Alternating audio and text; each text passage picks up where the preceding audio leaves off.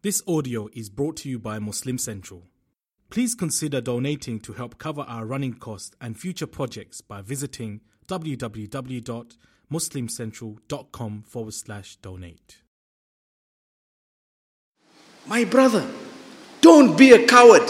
My sister, it is a sign of your own weakness because you are supposed to be so powerful in your mind and your knowledge that you know what I have is so convincing. When I talk to them two times, three times, at least they will acknowledge that we are good people.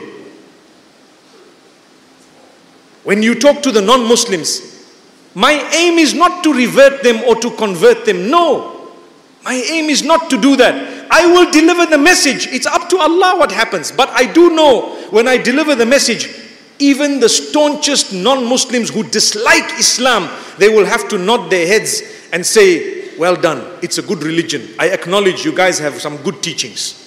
Isn't it about time we did that? We have to, we must.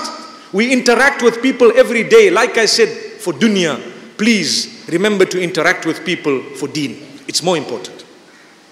If you have tolerated your differences for dunya, Remember, you have a bigger responsibility to tolerate them in a bigger fashion for your deen.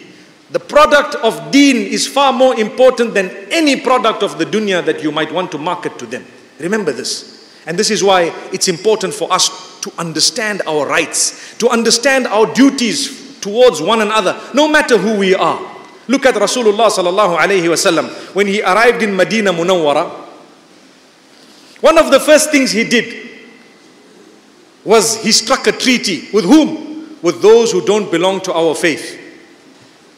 Who are they? The Jews who were in Medina Munawwara, the people of the book. He called them and he wrote a proper treaty. Please go back to the books of Sirah and check what was written there. You will be shocked at the way people are calling themselves followers of Muhammad sallallahu alaihi wasallam today and harming those whom they disagree with. When we are talking of the Jewish people of Medina Munawwara, whom the Prophet sallallahu alaihi wasallam struck an agreement with and he spoke about their rights. We will defend you. We will ensure whatever we have for ourselves, you have the same rights, etc., etc. Yes, they might have broken the treaty later on, but the point being raised is there was a treaty in place.